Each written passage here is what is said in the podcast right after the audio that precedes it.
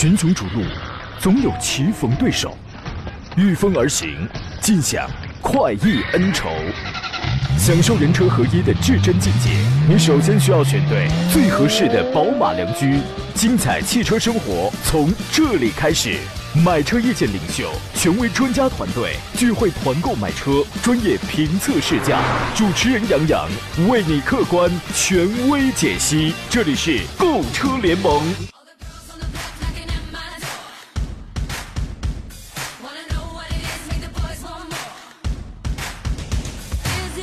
来，诸位，欢迎在星期五的上午时间如约收听山东交通广播开拔启航的专业购车节目《购车联盟》，我是杨洋，在济南问候全省的汽车朋友。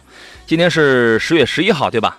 没错啊，一零一点一。我觉得这个对于我东家来说啊，对于我老东家而言，这是一个蛮有意义的日子啊。之所以生活是需要一些仪式感的呢，那是因为你可以把生活过成生活，而不只是生存，让活着不只是简单的活着，对吧？通过一些各种的小仪式、小纪念啊、小节点，让生活与众不同。所以今天这个日子呢，你有没有对山东交通广播要说的话？欢迎各位啊！今天节目呢，我们不聊汽车投诉，因为按要求啊，国庆假期之后十五号以后节目恢复正常。所以今天咱们聊聊这个买车的问题。实则最近又收到很多这个汽车质量的这些个投诉了啊，我们留到下周吧。遇到了挑车买车的问题，欢迎在今天节目当中跟我来进行专业探讨。直播间两路热线也为您开通了，号码是零五三幺八二九二六零六零或八二九二七零七零。我们还有几种网络互动方式，分别是一个是我的新浪微博山东交广杨洋侃车，另一个呢是山呃微信公众账号山东交通广播以及杨洋侃车。刚才我刚一开始上节目，有有东营的听众发一呃信息，然后问说麻烦杨洋分享一下手机听节目的方式啊，没开车在上班。我们有很多听众，实际上都是在上班的时候在偷听，在偷偷在听我们节目，这个我太清楚了，这么多年啊。他说听不到广播心痒痒啊。微信公众账号山东交通广播里啊，在左下方的菜单栏里就有听广播、听直播跟看直播。此刻。两个全都在开通着，你可以试一试。节目节目内、节目以外，通过“杨洋侃车”的这个微信公众号跟我来联系，有任何的问题，您可以从中留言。第一个“杨”是木字旁，第二个“杨”是提手旁，单人旁，侃大山侃，杨洋侃车啊。今天呢，和我共同来联袂搭档，解决各位买车问题的是济南天天拍车的专家石占平石老师。你好，腿哥。哎，杨好，各位车友好。哎，刚才我说了，这个生活需要仪式感啊，你是不是突然觉得跟嫂夫人的这个结婚六十周年的这个盛典得筹备起来了？我突然觉得你这个开场白把我们这个节目的档次直接提高了，嗯，提高了是吧？平时我们这个节目是很 low 的，是吧？特别的 low。哎呀，你看没有人生新高度。你看今天产生了人生新感悟，是吧？这个跟大家讲一个真实的故事。你看我们节目又要 low 了啊，这个啊不怕 low。这个石老师呢，这是真实故事啊。石老师呢，为了当年啊，他为了让夫人感到哎生活要有仪式感嘛，曾经坚持每天给嫂夫人一百块钱。对吧？每天给啊！我的天，每天给，来拿去花，随便花。后来坚持了一个月，身上所有的卡都被没收了啊！主要是嫂子说你挺富裕啊，你知道吧？现在还好吧？对，因为工资都上交了，每天哪来的小费啊？对呀，挺 富裕啊，你知道吗？这个最近我看了有一句话说，我们现在其实大多数人都在过着一种越来越不容易被感动的生活。就这一句话呀，我觉得说的真好，说的真对，你知道吗？真的是这样，你琢磨琢磨。所以我就觉得呀，迷茫当中呢，应当仍然保持一颗认真生活的心啊。烦恼的时候呢，你我们仍然得有一颗不懈怠、不放松、不懒惰的心，都需要用仪式感来给我们动力。各位琢磨琢磨啊，今天是个好日子哟。给各位留出酝酿问题的这个时间，我们先呃看一下昨天的几个遗留问题吧。呃，也只能是挑几个。每天呢，我都你每天你都得听下一集，因为上一集是解答不完的。啊，有人问你好，杨洋啊，请问锐界呀，一八版跟一九版该如何来选择？一八款呢，现在有两到三万的优惠，你这个优惠幅度小了，你这个优惠幅度很小，好吧？一九款的没有，它们差别大嘛？其实主要是第一是颜值，说实话，一九款的真丑，一九款的锐界真丑。然后呢，配置，呃，一九款的锐界在配置上它增，它它确实增加了很多东西。啊，所以你就琢磨呀。那么一八款呢，现在让热线的朋友稍微等一会儿，让一八款呢便宜了好几万，但它没有那几样。我觉得那有几样配置我印象挺深刻的，什么腰部支撑啊，什么那种车道偏离预警啊，就是这些安安全一点了，差个两三万。假如说啊，那么你你觉得就是怎么会划算？关键一九款的确实丑啊，你知道吗？石老师，如果是你的话，你会怎么来选？啊，这个外观和颜值这个东西，我们不去讲这一块啊。我觉得还是仔细比比对一下这个车到底有哪些这种改变或者改进嘛。实质性的，对，从车的这个核心发动机、变速箱来说呢，这个车并没有太大的变变化，是吧？啊对，这种情况啊。所以的话，我觉得可能两三万，这个其实我觉得还是一个比较可观的一个一个数目啊。嗯，如果看重性价比的话，其实我觉得一八款呢啊，真的还是可以的。嗯，对，一八款呢其实性价比要高一些，这个一九款呢就相当于是加价加量，它是这么个意思，他是这么个意思啊。这个九亿装饰说：“你好杨，你好石老师，我想买一台汉兰达，买现款还是等新款？我昨天说了，不用不用等新款。”不用等新款啊，就买现款就可以了啊。我们来接通，在热线上等候的是来自济宁的这位听众啊，你好。哎，你好，你好，我想问一下，我想那个评价一下标致四零零八和它的油耗怎么样？买一点六 T 的还是一点八 T 的？一点六 T，一点六 T 自动挡的话，正常油耗应该也就在九个十个油吧。市市区油耗的话，差不多。车况怎么样？耐耐用性怎么样？嗯，现在优惠幅度应该很大了吧？呃，是优惠幅度挺大，我买的是一个一九一九长线版。嗯，现在卖你多少钱？嗯，不到十五，是吧？啊，对你这个价格，它因为它必须啊，这个标志啊，整个说说实话都快干不下去了，你知道吗？这个价格跳水跳的很厉害，我觉得车是没有什么问题，石老师觉得呢？那这个车的话，应该是到目前还没反馈什么大的问题，包括优势的一个性价比高啊，另外包括这种法系式的底盘调教，一直是它的一个优势吧啊。嗯。我觉得目前如果十五万左右能入手的话，还是可以考虑的，日常代步没问题。保养也有优势嘛，你再不济，你七千五百公里养养护一回，或者就是说你不愿意撑到这个一万五的话，对吧？对，保养也有也有优势，但是这个车呢可能不保值，而且呢现在四 S 店的日子不太好过。呃，当然，我今天早上开车的时候，我我我又在想，比如说昨天节目有人问到 DS 七能不能买，然后我昨天的节目我给了一句话，我说你买了这个车，你以后你可能都没有四 S 店去保养去了，这是一实话。但是今天早晨我又在想，哎，其实现在我们买了车之后是可以到外边的很多养护点去维修去去保养的，这个也是一个问题，你知道吗？呃，这个车没啥问题啊，你可以买啊。好的，好的，谢谢专家。好，好，好嘞，再见啊！标志现在日子确实非常惨，非常惨。呃，我们也不明白为什么很多这个都是百年名企啊，这个你说它产品力有吗？有啊。你说它就是一个车一个品牌，要是越来越惨或者车卖不好的话，其实它有好多种原因凑在一块儿，很不巧，它都凑齐了，你知道吧？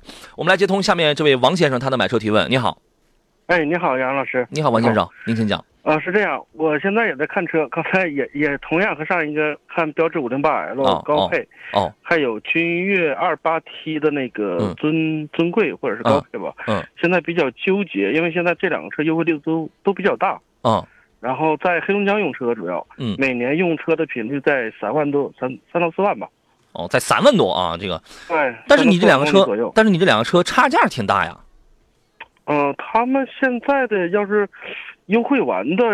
应该能差上两万块钱吧？那你五零八呢？应该买的是配置很很高的了，是吧？对对对，就顶配顶配。哇哦，顶配啊，PureTech 那个。对，对对对对，就是在黑龙江用车，就是它全全部选装包都都装的，标致五零八 L。你然后君越的话，我也想看二八 T 的那个，就是高配和次高配。嗯，选二八 T 是对的。你是怎么用？你是个人开呢，还是要兼顾一些商务体面用途？呃，我是跑业务的，但是和这个就是商务的话，但是也不算，就是我不用这个车来去彰显这个一些东西。我主要是我现在纠结什么呢？就是你纠结什么？呃呃，一的话就是五零八 L 的话，就是评价的话还是不错的。嗯。然后的话就是保值的话，我要开的话会开个六七年。嗯。我感觉六七年以后的增值应该也没有太大的。对，同价位差不多。就是，对，因为的话，我我是想什么？就是以后的保养啊，是不是？嗯，因为你看我黑龙江那边的话，现在很多都退网了。嗯，就是一些地级市的，我是一个是保养这面，然后再一个的话，现在市面上的话，一般的话是，就是库存车要多一点，就超过六六个月的车要多一点。嗯，这个的话是不是需要注意？这是我纠结五零八的。好，然后我纠结君越的是什么呢？就是我查了一些资料，就君越的九 AT 的话好像不是太稳定。嗯，但我不知道这个数据准不准啊。嗯，因为的话都是查的一些网上的一些资料嘛。嗯嗯，所以说我想咨询一下杨老师，这个这两个的话。呃，明白了。我这个的话应该怎么怎么选？好的，你先稍等，马上回来。好了，诸位，我们继续回到节目当中。刚才王先生他提出了几个问题啊，一个是关于这个标致五零八售后有这个退网以后的这个养护方面会这个怎么会这个怎么办？养护费用高不高？另外一个呢，对于他看了这款二八 T 的这个别克君越，它的变速箱这个到底稳不稳定这个问题啊？我们先听一下石老师你的观点是什么？呃，先说一下这个君越的这个九 AT 的变速箱这个啊，嗯。这个我们说，如果从技术角度来说的话，九 AT 目前的话还是非常主流、非常先先进的一款变速箱啊。嗯。但是这个别我们叫通用吧，或者别克的这个九 AT 的话，其实在很多车型上有所应用，但是整体来说的话，就是从这个使用角度来说的话，反馈只能算是一般。嗯。啊，并不是像有一些那些车类似像八 AT、九 AT 的话。反馈那么好，就是说不是说档位越多，实际上就越好，但是实际上它这个九 AT 也比原来的 GF 六的那个六 AT 要进步很多了，对，要要进步很多了。九 AT 的话，这个九月期可能普遍反映到，只能是表现一般吧，特别是这个这个情况，这确实是呃存在的一个问题。对我插一句话，因为老百姓买车呢，他考虑你这个变速箱是其实就三点：平不平顺，省不省油，可不可靠。对吧？我觉得省不省油这个倒也无所谓了，可不可靠跟这个平不平顺这是两大点。从目前我个人的一个判断上上来讲，我觉得在可靠性上应该还不还是还这个还是不错的啊。但是从平不平顺上去讲的话，因为它还是软件就是换挡逻辑方面的话，还是稍微稍微差一点。哎，对，在这个低档位的时候还是有顿挫。因为这个东西，你在开雪佛兰的车，你在开这个别克的车，你在开凯迪拉克的这，它都有九 AT 嘛，然后你都能感觉到低档位的时候，它这个顿挫感还是有，尤其是在拥堵的道路这个这个行驶下，因为你你需要变换，你需要变换节奏，前三档之间，它主要是一二三档，它的这个齿比间隙从四点六一下就掉到这个三点三，然后再掉到这个这个三点零一，这个是它的这个齿比间隙，一下子这样掉下来的时候，它的动力衔接你就会发艮，啊，它这个这是。体验感上的这种行驶品质上的这种问题，我觉得这个可能也这个算是一个故障嘛？这个我觉得不是一故障，是吧？这是行驶品质，这是行驶品质的问题啊。然后那个标致那个五零八了呢？啊，这个朋友主要还是担心后期的这个维修养护的问题啊。其实这款车啊，我觉得如果的话进行计划开个六年左右的话，我觉得这个完全没必要担心啊。嗯。其实前面杨也说了，除了本身的话这个品牌的一个售后体系之外的话，包括我们现在的话，可能一些比较正规的啊维修厂或者什么这种快保。机构的话，嗯，常规的维修养护都能做，这个完全是没有问题。去外侧保养，从费用上去，从费用去讲的话，肯定还是五零八要更便宜一些，而且这个间隔周期，你七千五百公里养护一回，可能要更长一些，因为它一年跑三万嘛。啊，呃，王先生，哎，嗯，在，这是我们刚才对这两个车的这个观点，你比较倾向于哪一款啊我比较喜欢标致，嗯，我比较喜欢标致。然后呢，我还想加加一句问一下，就是。它俩的这个高速驾驶品质哪个好一点？就在高速上跑，因为我这个高速比较多一点。嗯嗯啊，三万公里其中都是高速要比较多一些。石老师觉得谁会更好一些？呃，一个啊，我建议的话，有机会的可以实人试驾一下。两个综合比较，其实我觉得在法系车的这种底盘调教方面的，特别在高速上面的话，就是我个人还是比较喜欢这种这种驾乘感受的。我我会倾向一点点这个。五零八是吧？就是开起来的稳定性啊，这个稳重程度、稳定性都都都就不错。我反而会觉得君越的舒适性可能要高一些啊。对，嗯，呃，行。然后那，我再再追加一个问题，就是五零八的话，如果说买六个月左右的这种车的话，是不是没有什么太大问题？需不需要做一些哪些什么进一步的保养之后再提车？需要，需要，最好最好是这样。哦。那个都需要保养什么？就是换机油。实际上，实际上是这样的，因为前半年这位朋友也说了，现在其实标志的全系车，包括五零八的话，整个销量啊也是不是特别高啊。所以像这个车，我们就属于不是特别畅销的车，大概半年左右，我觉得也是正常的这种情况。一般我们说所谓库存的话，可能超过一年啊，这种统统称为这种我们定义为这种库存车。但是在一年以内的话，这个和每个。车型的具体热销程度有关系，你有些车型的话，可能供不应求是吧？来了接着就卖掉。对。有车车的话，可能相对说卖的比较慢一点，以半年左右，这个也也是正常的这种情况啊。另外的话，就是半年左右的车的话，其实我觉得就是你没有必要特别啊什么强调换哪些东西，因为毕竟首保嘛，可能我们说大概两千三千公里左右需要首保，把首保这块做好，嗯，基本上就可以。如果你说非要注意看的话，主要我觉得还是要看一些。包括一些橡胶件啊，包括轮胎之类这种情况有没有什么异常？嗯，这样啊。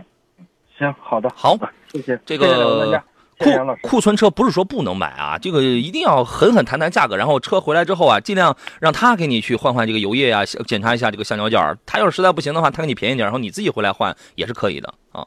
嗯，是的，我准备就在四 S 店，然后到时候再跟他。好，沟通好嘞，嗯，好嘞，再见，好嘞，祝您成功啊，好嘞，拜拜，拜拜，再见啊，东北那旮瘩现在马上天这个这可就要冷了啊！有人说弱弱弱弱的问一句，七座 SUV 或者是 MPV 年审什么政策？也是六年内免上线吗？是吧？啊，这个哦，这还真突然就突然有点有点有点模糊这个概念了啊，应该也是也是免免上线的，应该是七座。是吗？我给你，我一会儿是要再确认一下啊这个啊，我我一会儿我给你找个车管所，我给那个我给你问一下啊。对，我突然想起我们说这个节假日的话，七座也是免高速高速费通行费的，含七座，那个我们知道，对，那个是含七座是吧？那个是含七座了啊。呃，线上还有一位在等候的是王先生吗？邱先生啊，邱先生啊，你好，邱你哎，邱先生你好。你好，主持人。你好，欢迎。我就想问一下，那个四十岁的，呃，给家人买个车子，就是那个以前是高尔夫，现在的话，呃，想一个，我看那个领克零一和零三，不是一个轿车，一个越野。嗯。呃，我听你节目说过这个车不错，我没去看过样车，我就想大约，呃，听听你的建议，我选哪一个，就是哪一个配置的比较好，我去买一台去，是这样。您是您刚才说您是四十几岁是吧？啊，对对对，四十岁。那女士开就是哦，女士开，女士开没多少人就自己开嘛。女士开都是自己开的比较多吗？对对对对对对，几乎不坐别人。行，零三呢是一点五，它是一点五 T 的，这个车呢，第一是价格比较低。呃，它呃，你你不要买零三加零零三最便宜的，它就是呃指导价最贵的就是十五万一千十五万一千几来着，那是那是那是这个指导价啊。我我看见你那个你你那个测试视频了，我今天上午还好好看了一遍哦，是吧？对，呃，然后呢，这个车呢就是比较的运动，这个比零一其实要更运动，然后呢，但是它空间很小，对吧？空间很小，硬件做的比软件好。啊，然后呢，零一呢，这个车呢，它就相对而言是一个稍微大点的这个 SUV 了。你看夫人能不能驾驭得了？但是这个的实用性，它是两点零 T 啊，它的动力跟这个实用性肯定要更好一些。呃，重心比较高啊，重心比较高。呃，它不像零三操控性那么的好。说实话，零三的操控性好，因为它重心低啊。啊，嗯嗯嗯嗯嗯，基本上就在城市里开，也不会走这些太烂的路。嗯，呃，就是个代步嘛，是吧？就是还得要求。那个提速有点感觉，别肉肉的，他那个起不了速啊，就就是这个要求。你可以让夫人啊，你可以让夫人去看一看。对，你可以让夫人去看一看。如果说就是，嗯，其实我觉得买个零三就完全能够满足，因为夫人的要求，我觉得其实并不高，没必要花那么多钱，因为他就一个人开。当然，他要是喜欢，而而且钱也充裕的话，也可以买零一，这两个车都没问题。一万公里养护一回，呃，费用是九百六十块钱。嗯嗯嗯，我就还有个问题，如果零三或者零一，你大约建议我哪个？哪一个配置的，就是因为它不是有好多配置嘛？啊，我大约参照一下，这个就需要问你们专家。这个我觉得你可以根据预算啊，因为领克的车型它分为纯型、劲耀，纯呢是最低配，型嗯，纯型劲耀啊，对，型算是个中配。我觉得你这个你就算你就考虑考虑个中配，我觉得也是够用啊。嗯，我就按照中去掉一个上限，去掉一个下限，按中线来吧。可以，你这来投票了，这是啊，可以。石老师觉得呢？颜色的话，那种车颜色就是黑啊，其实颜色不要紧，喜欢什么买什么吧。对，不个人爱好。来，请请请石老师给嫂夫人推荐一个颜色。是这样的，可能这个听听，其实我听到一个细节，可能这是开高尔夫是吧？啊，哦，对，他有个高尔夫。对，其实我觉得那个领克零三整体的这个风格的话，可能和高尔夫还是比较接近的。对，从零三从从从高尔夫换到零三，我觉得好像这个意义不是很大。换零一，我觉得是吧？哎，所以对对对对对，如果的话，就是想对这个车的空间有一些要求，或者之类换个车的风格的话，我觉得可以考虑一下零一，是这样的啊。这倒是啊。嗯嗯嗯，只是因为那个车旧了嘛，就说呃换一台这个。嗯，继续这么大小的，然后呢，不要太大的，平时自己开嘛。正说应该升一下格，但是没想升格，就是只是有个代步工具哦。所以是那那你啊，我是听你栏目经常说这个车，还有那个 VVT 那个呃那个魏派的那个也看过，但是感觉那个他没看好。嗯 嗯，主要是这样。嗯嗯嗯嗯嗯，根据自己的情况选择一下啊。好嘞，好嘞，好嘞，再见喽啊。感谢我们的听众好先生说，杨哥七座的车两年一上线哦，这个人是还有这个 Forza，然后也也说七年车审上线，六座免上线啊，你看，谢谢你们，你看省了我给车管所打电话了，真好啊。有朋友说七座 SUV 每两年上检测线，不想说民业政策，七座以下可以免检，谢谢谢谢大家提供的，肯定还有很多人提供啊。我们进入广告，我们稍事休息一下。群雄逐鹿，总有棋逢对手，御风而行，尽享。快意恩仇，享受人车合一的至臻境界，你首先需要选对最合适的宝马良驹。精彩汽车生活从这里开始，买车意见领袖，权威专家团队聚会团购买车，专业评测试驾，主持人杨洋为你客观权威解析。这里是购车联盟。来，诸位继续回到我们的这个直播的购车联盟节目当中。刚才有朋友就发微信说：“你们广告也太长了吧？”嗯，确实是有点长啊，你多担待吧。这个剩下半个半个小时，各位遇到了挑车买车的问题，欢迎跟我们来探讨。你可以打热线零五三幺八二九二六零六零八二九二七零七零，可以聊得更通透。另外还可以给我发微博，现在艾特我也可以啊，或者发微信，微信公众账号呢是山东交通广播和杨洋砍车，挑选任何一个给我留言就可以了。节目以外，通过后一个杨洋砍车跟我来联系啊。这个，哎，刚才我要说个什么东西啊？要说一下这个路况。刚才不是有人问到了这个路况吗？济南市区，我们看一下啊。现在这个北园北园立交桥由西往东堵了两百七十九米，比平时得多花一两分钟吧。然后还有一个是龙奥北路由西往东方向堵了两百九十三米，比比比这个平时多花两三分钟。啊，低口路的由东往西呢堵了两百二十四米，平均时速这个要慢啊。呃，平均时速在每小时两公里左右，这个得多花七到十分钟呢。各位戒骄戒躁啊！将军路由南往北呢堵了一百八十六米，然后呢大桥路由南往北堵了一百一十三米，比平时要多花一分钟啊，请各位注意。呃，今天坐上宾呢是来自济南天天拍车的石安平石老师，你好，石老师。哎，杨好，各位车友好。我们从头来看大家的几个问题啊。呃，一位朋友说，请问主持人专家，二十到三十万，我是买一个二手的宝马 X 五或者雷克萨斯的 RX，还是花四十万直接提一台新车宝马的叉三呢？我呢就是上班族，偶尔节假日出去自驾游。我觉得这种问题其实是挺难回答的，因为你那个二手车呀，你不知道你你的上一家把它给霍霍成什么样，你知道吗？是吧？所以说这个东西你得碰，哈哈，二手车的东西啊，你得碰，你搞不好你两个公司你碰到了这个二手的叉五啊、RX，那都是品质都那都完全不一样的啊。这个事儿您怎么看呢？啊，这杨洋说的还是有道理的。我们说买二手车的话，可能和新车不一样啊。新车的话，最起码它是原厂出来，它是一个标准化的产品啊。它是新的。二手车的话，我们说就是非标，就是一个车一个样。对。所以的话，我们说买二手车关键还是就是一一直是车况啊，车况最关键。如果啊找到这种车况好的合适的车，我觉得二十万左右买一个这种 X 五是吧？最起码的级别各个方面的话。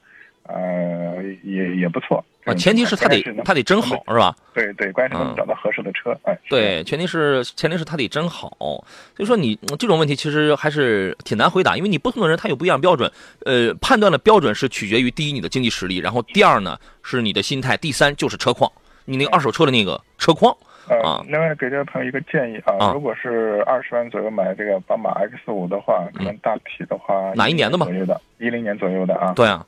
一零年的左右的，具体要看这个，就要看车况了啊。对，你说一零年的那个叉五，其实也有很多毛病啊。你这个东西，那你也得琢磨琢磨啊。呃，名字自个儿去吧。所以说这个问题啊，如果如果是我的话呢，我就再攒攒钱，我就或者我就狠狠心啊，我就去买一个新车了。啊，这个名字名字自己去吧。说你好，杨洋专家好，我再发一遍啊。朋友看上了柯迪亚克的 GT 2.0T 的高配，可以入手吗？它和丰田的新荣放对比哪个更合适？注重品控跟小毛病要要少一些。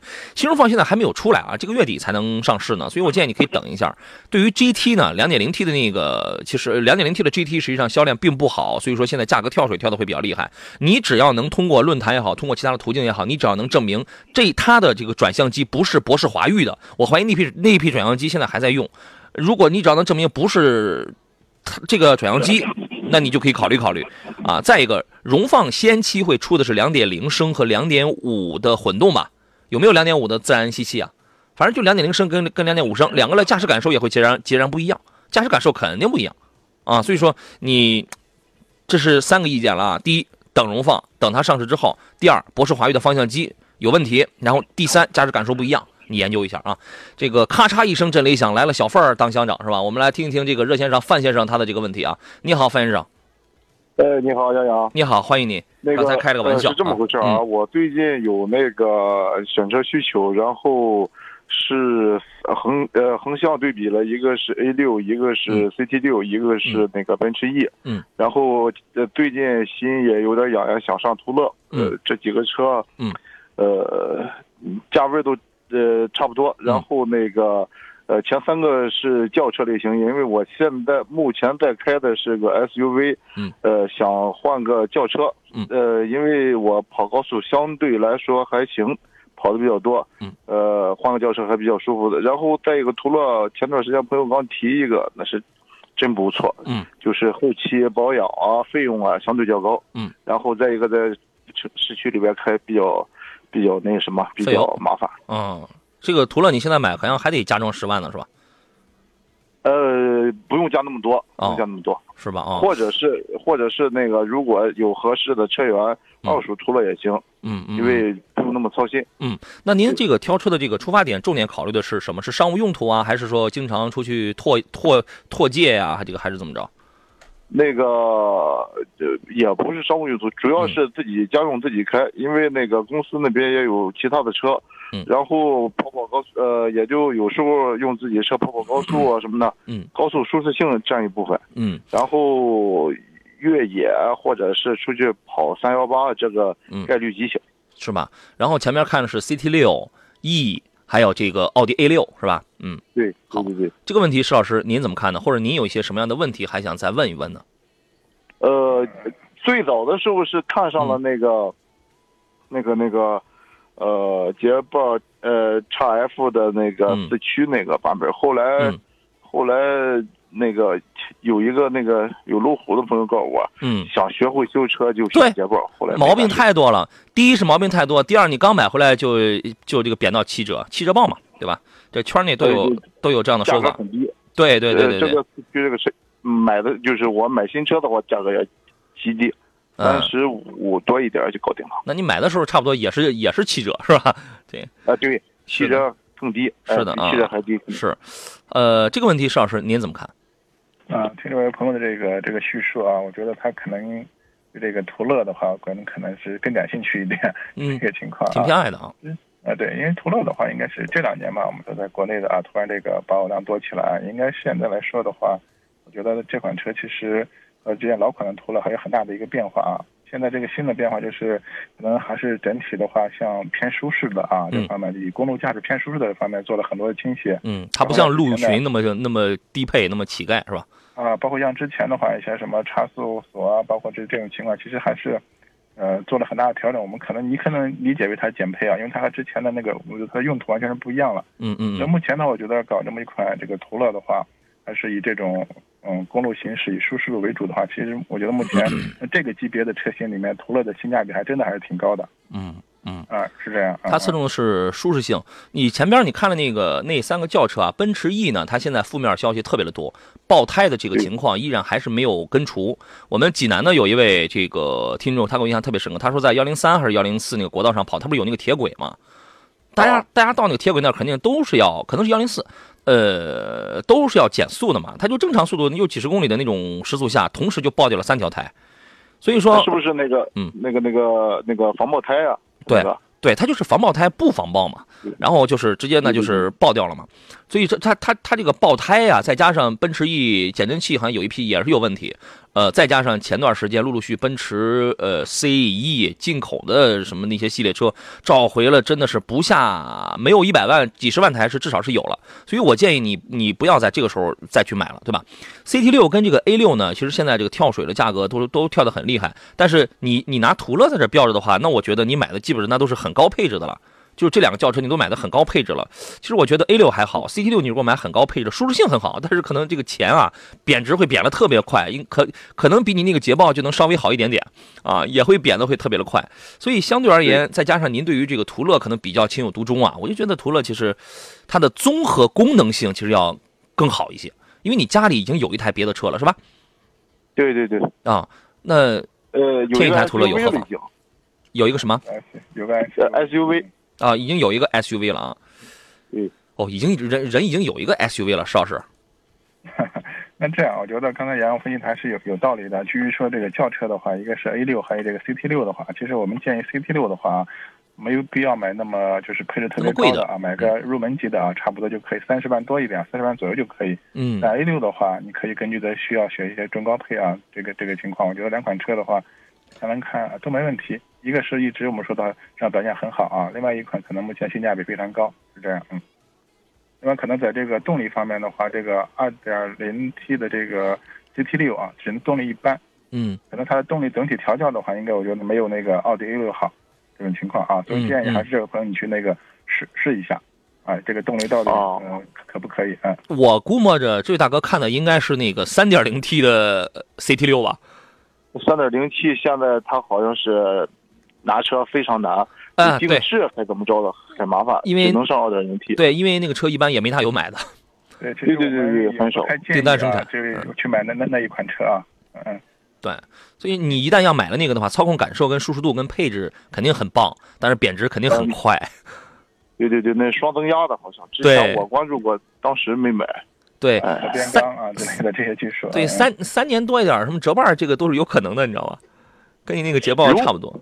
我如我还在想，如果合适的话，敢不敢这个？你比如说 C T C T 六这种三点零那种二手，敢不敢下手？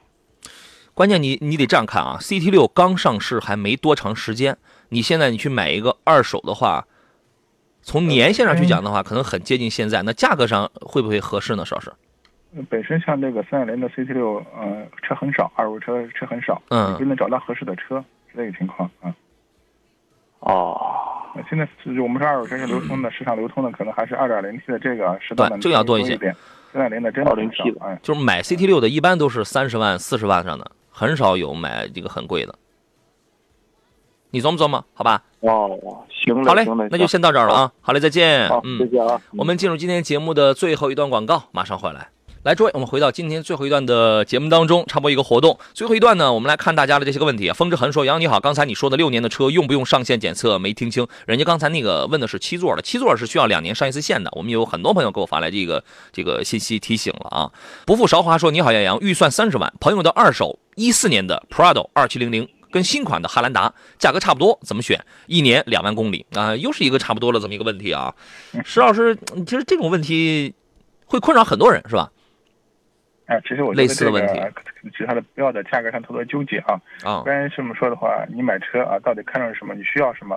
你这两款车其实风格完全不一样。我们说这个能力也不一样啊，它就是一款比较城市的这种 SUV 啊，强调一个整体的一个空间，包括呃这种情况。而普拉多的话，它跟它更强调我们说它有一定的这种越越野能力。嗯，在一些比较复杂的或者非铺装道路是吧？但二七零零你不你不感觉太肉了吗？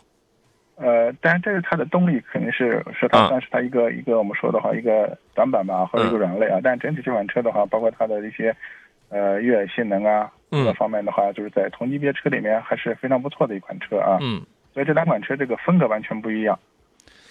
所以说谁能更诱惑你，这个不好说啊，对吧？普拉多这这三个名字可能就足以诱惑你了，但是你看一 看，哎呀，一四年的车车也挺老，是吧？然后那个动力也比较弱，我还是你包括这个二点七的这个排量啊，然后的话，日常驾驶的油耗平均的话，应该是在十三四升这么一个情况。一一四年的普拉多是四 AT 的还是五 AT 的？呃，一四年的应该我印象里应该还是四 AT 吧，四档的是吧？那那油耗也不低，是吧？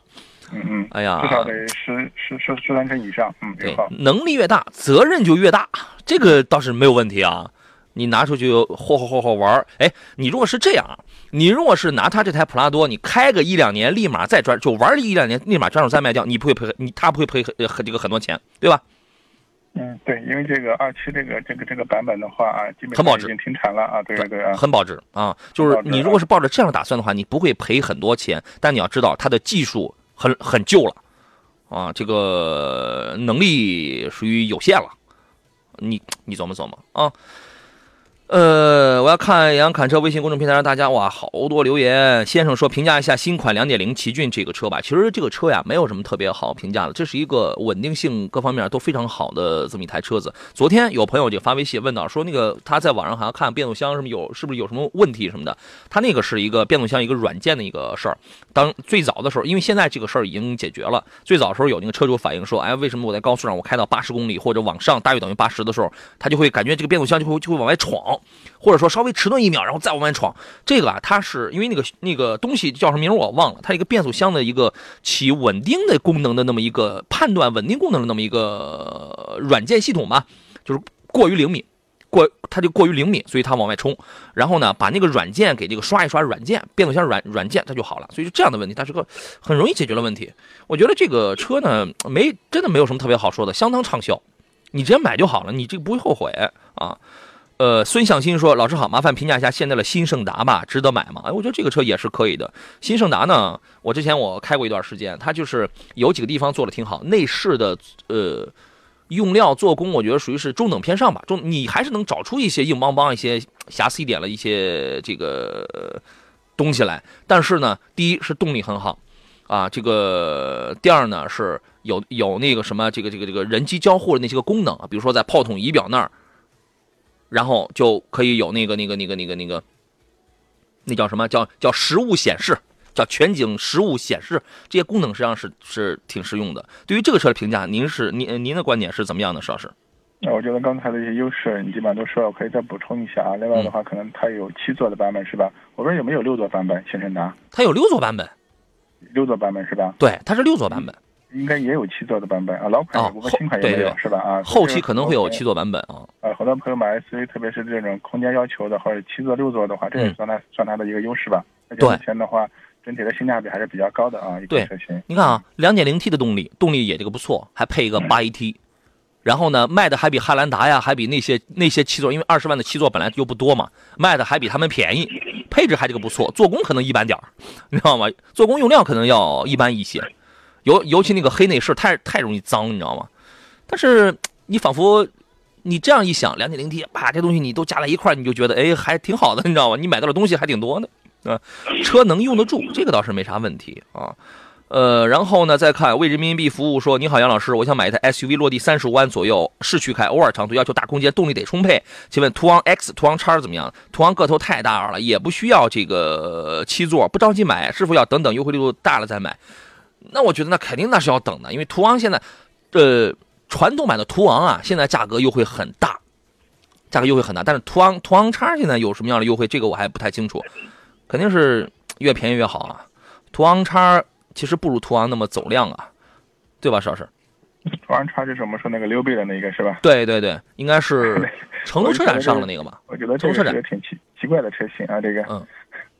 你都有那个柯迪亚克 GT，你凭什么不让人有途昂叉？人家人上有叉六，上有叉六，下有柯迪亚克 GT，你知道吗？呃，不负哎，不是，刚才有朋友问到了一个什么来？问到了远景叉六啊，远景叉六就是远景 SUV。问这个车怎么样？我吧，我我觉得这个车吧，价格卖的不便宜，然后呢，做工也略显一般。嗯，其实我觉得。它这个车现在卖的其实也不便宜啊，也得卖，因为一点八升的你不能买啊，一点八升的现在很少有人买，一点八升配个手动挡，现在买的最多的都是一点四 T 配那个 CVT 的，那这个车现在也得八九万，就对于这么一个小 SUV 来讲的话，八九万其实也不便宜啊，您觉得呢？嗯，主要是这个价格区间的话，就是嗯，类似这种车型很多是吧？这种情况可能这款车。最起码从销量来说的话，这个级别并并不是特别突出。嗯嗯，对，远景 SUV 呢，可能啊有一些老乡可能可能会对它比较青睐。为什么呢？第一，它显得比较大，方方正正的。但是呢，这个车开起来还可以啊，多连杆、独立后悬架也有一定的操控性跟这个舒适性，配置做的也也也是不错的，大屏幕也有，也有那个四 G 什么。但是我实话实讲，我总觉得呀。现在吉利家里的这个 SUV 真正好一点的呀，你宁可添点钱，你试一试。如果能够到像是博越这样的车的话，最好，因为它那个品质感虽然虽然贵啊，虽然贵一虽然贵一点，但是你自己用眼睛你就能看出来，那个品质感截然不同啊。所以我就觉得你揣着八万十万块钱你去花，你一下子咣当你交上钱，这钱它就没了。所以交啊要小心翼翼的交，要交在刀刃上啊。这个这个车可以买，这个倒是没什么问题，但它不是我的最优推荐，它不是我的最优选择啊。呃，还有朋友说，杨哥，我今天看了大众朗逸，可以吗？新款跟经典款就差一万块钱，推荐买哪一款？当然买个新款了，买新不买旧啊，当然买个新款了，是吧？就差一万块钱，新款的 MQB 平台，平台你开不出来的话，就是新款的这个颜值、呃配置什么都挺好，除了这内饰的这个做工硬一些啊。然后平指金坛说：“你好，主持人，咨询一下，中华 V 七、荣威 RX 五 Max、起亚 KX 五哪款车比较好？喜欢空间大、家用，十五六万以内。本人，本人中华 V 七不，本人喜欢中华 V 七是吧？因为终身质保啊。这这几个车您怎么看？快速给一个结论吧。呃。”呃，V7 的话，确实我觉得硬件方面没有问题啊，但是确实上市以后的这个销量还是真的是有点、有点、有点、有点差。嗯啊，你说是终身质保是真有实际意义，还是终身保养有实际意义？哎，可能我个人更建议终身保养是吧？对呀，这个更 这个更有实际意义是吧？对对，嗯嗯，情况。这仨车里边你会建议倾向于谁？他说的荣威还有什么？还有一款什么？荣威刚上了荣威的 RX 五 Max，还有一个是起亚的 KX 五，因为它的预算很高，它预算是十五万，十五万它 KX 五能买个两点零升的。我们昨天说添五千块钱买个一点六 T 的，对吧？嗯，你快挑一个，快，节目到点了。这个我个人建议还是相对说买一个保有量啊比较高一点的车型，是这样啊。保有量高的啊，你那你看看谁谁要高一些？KX 五嘛，对吧？好嘞，今天节目到这儿。